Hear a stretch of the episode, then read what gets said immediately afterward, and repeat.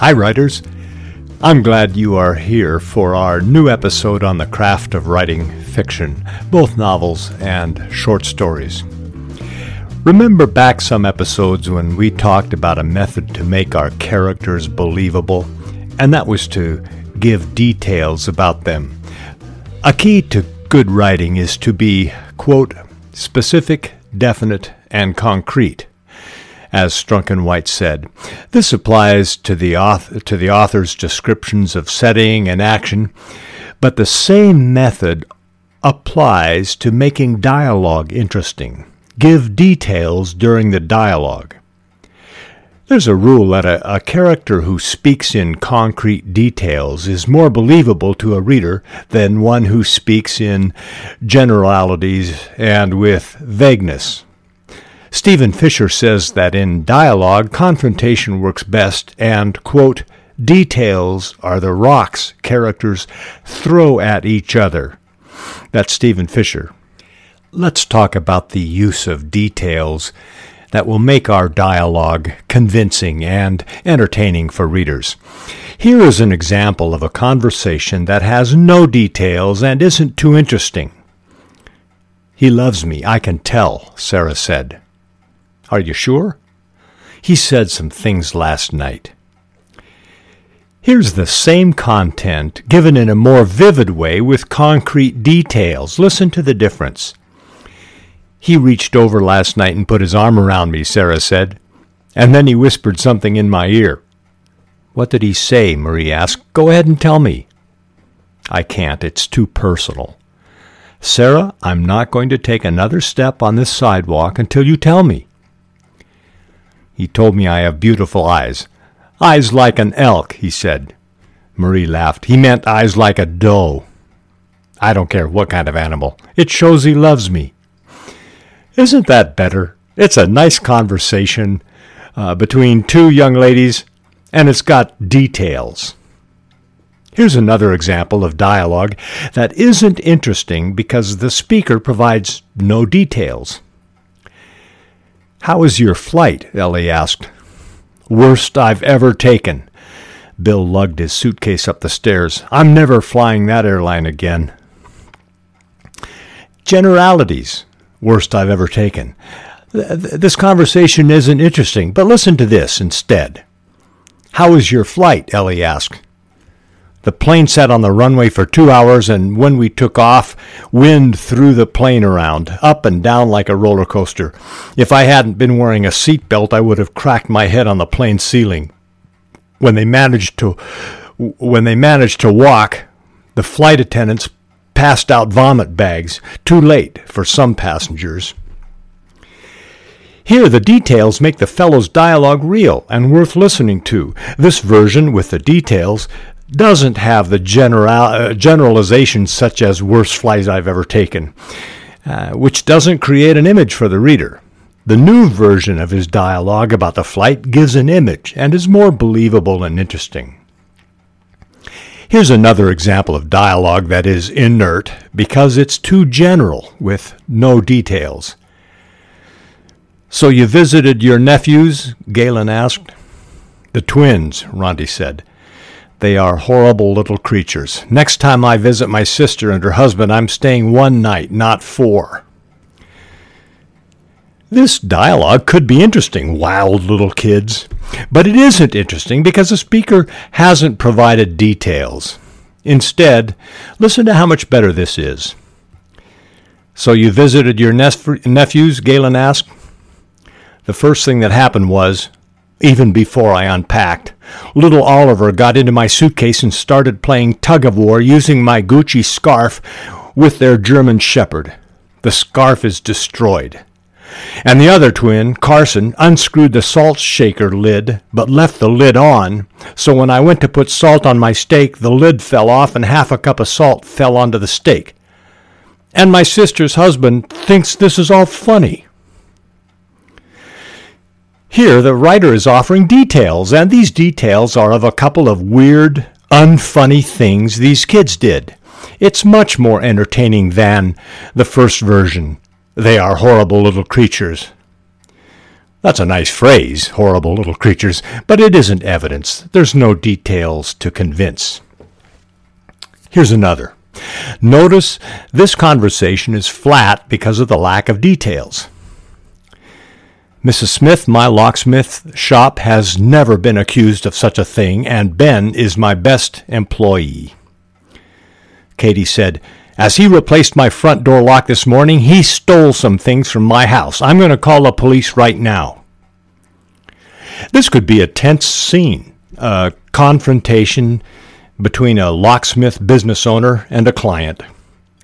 But the phrase, he stole some things from my house, is so generic it just kills the conversation. This is more interesting for the reader. As he replaced my front door lock this morning, he stole a hundred year old gold and emerald brooch that had belonged to my grandmother, and a two carat ring my husband gave me on our 25th wedding anniversary. This specificity fills out the reader's image of the scene. Maybe the writer could have gone farther.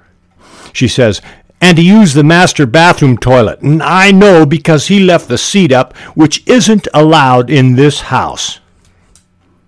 How's that for an image? But it is an image. It gives the reader something to think about, and it also reveals things about the woman. Here is the Last one. I'm never going on another safari, Anderson said. Kruger Park isn't for me down there in South Africa. If I want to see wild animals from now on, I'll go to the zoo. Well, here's a better version, and listen to the difference.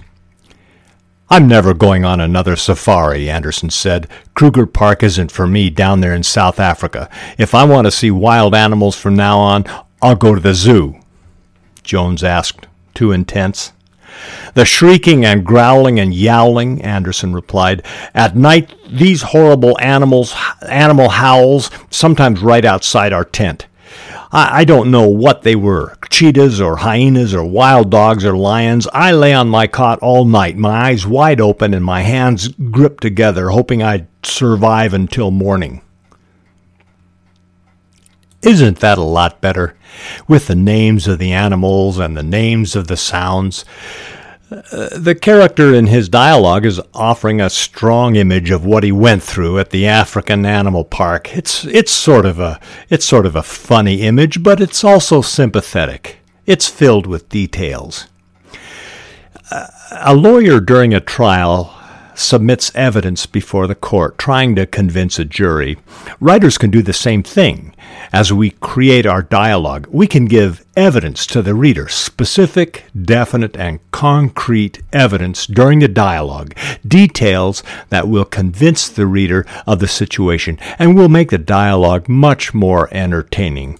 This is a strong technique. In our dialogue, give details let's talk about character description. A writer usually should describe a character soon after the reader first meets her, on the same page or, or shortly thereafter. If the writer doesn't do the work of describing a character, the reader won't do it either, and the character will remain a vague smear in the reader's mind, and the character won't engage the reader.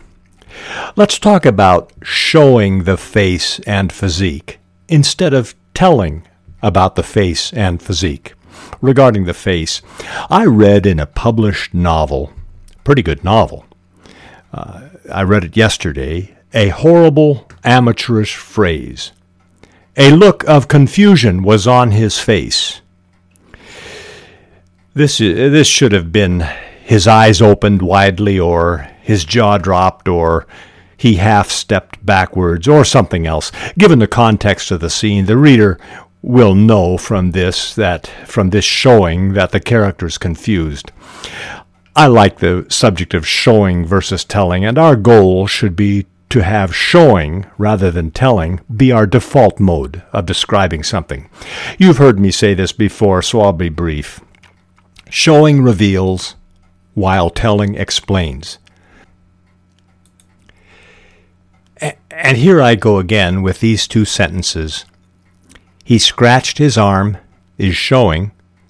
his arm itched is telling. Showing reveals, it offers evidence to the reader and allows the reader to make up her own mind. Telling, on the other hand, explains and is a mini lecture and is less convincing for the reader. It's less engaging. Some of the time, telling rather than showing about a character's face is the easiest and most economical way to paint an image. Her eyes were tawny green and she had a flip nose. That's a nice sentence. It's telling. Or, his nose was a map of burst capillaries.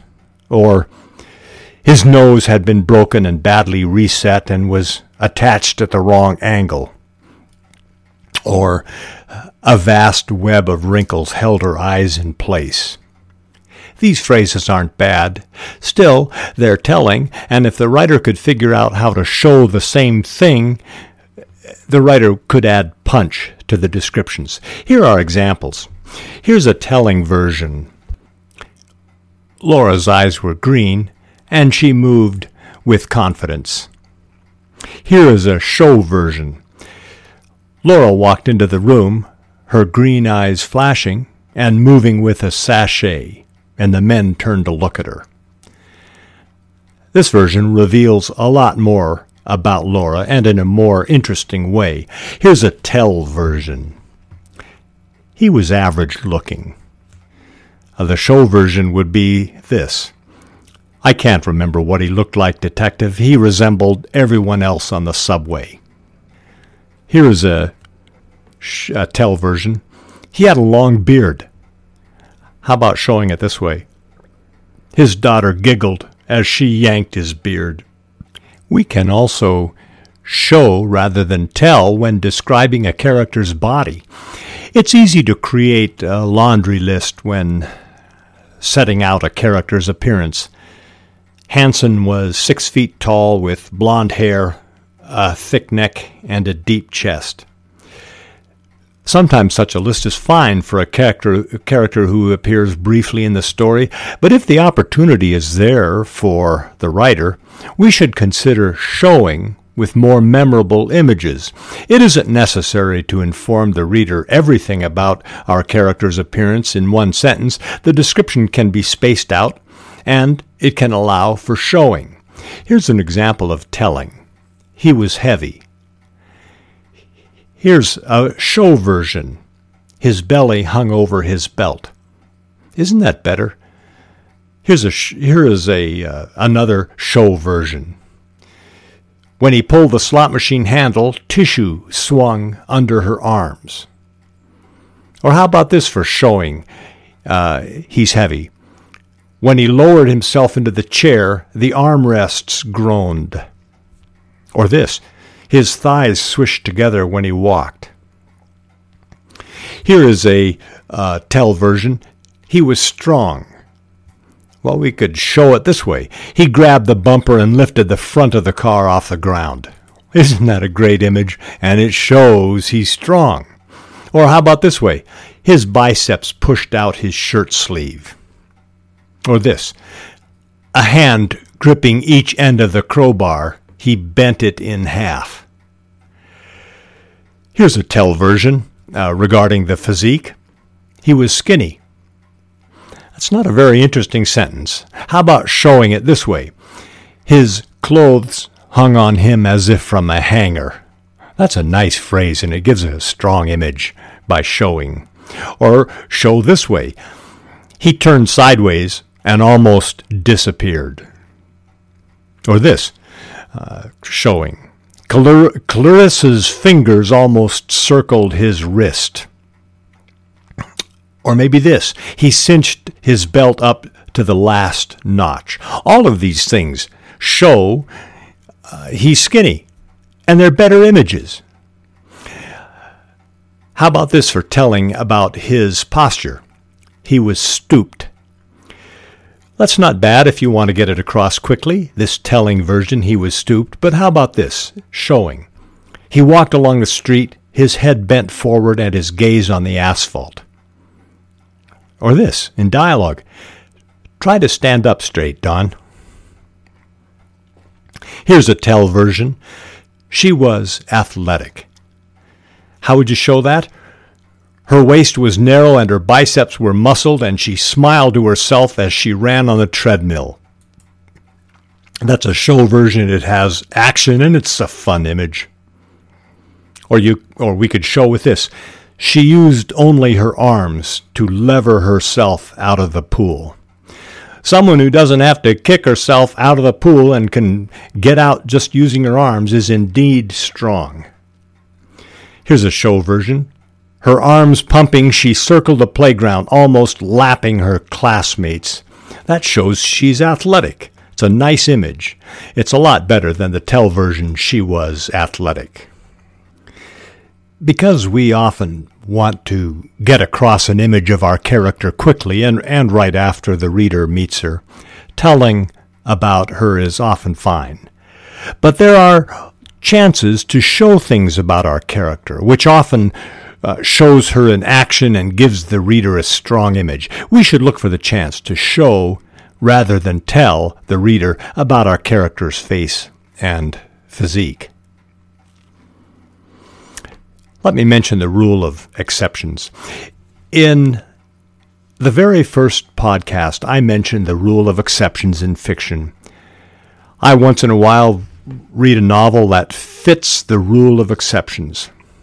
The dictionary definition of an, of an exception, it's an instance not conforming to the general rule.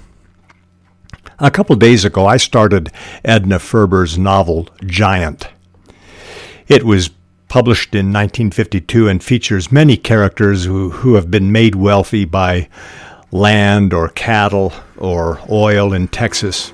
And it's splashy wealth for many of them, though they retain some elements of their impoverished earlier lives. Uh, in 1956, the novel was made into a movie starring Elizabeth Taylor, Rock Hudson, and James Dean.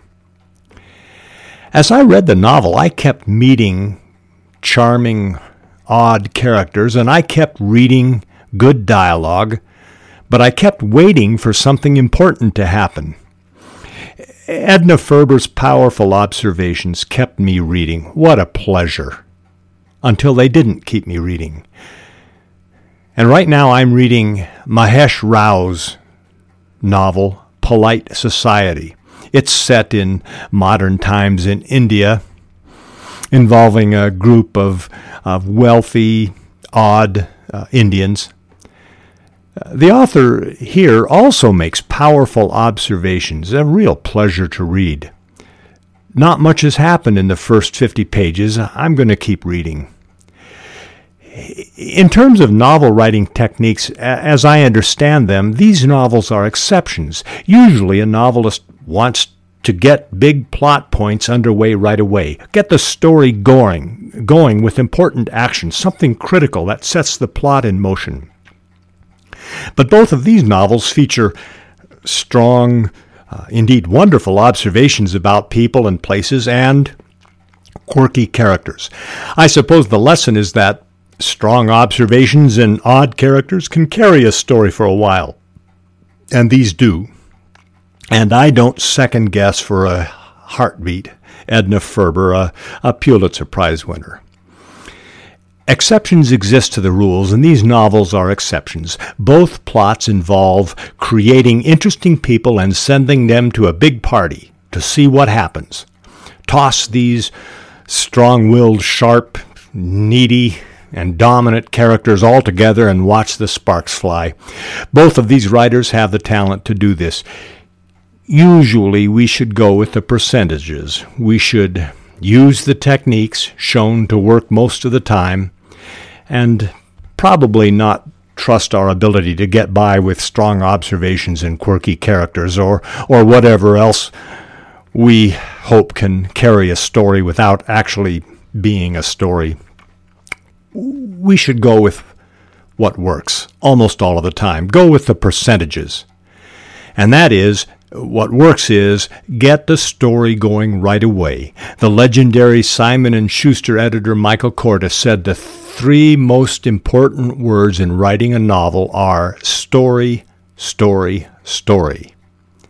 But then, once in a while, I come across evidence of the rule of exceptions, and these two novels were. We have come to the end of this episode. Uh, my email address is jimthayerseattle at gmail.com. Until next time, this is Jim Thayer. Please keep tapping those keys.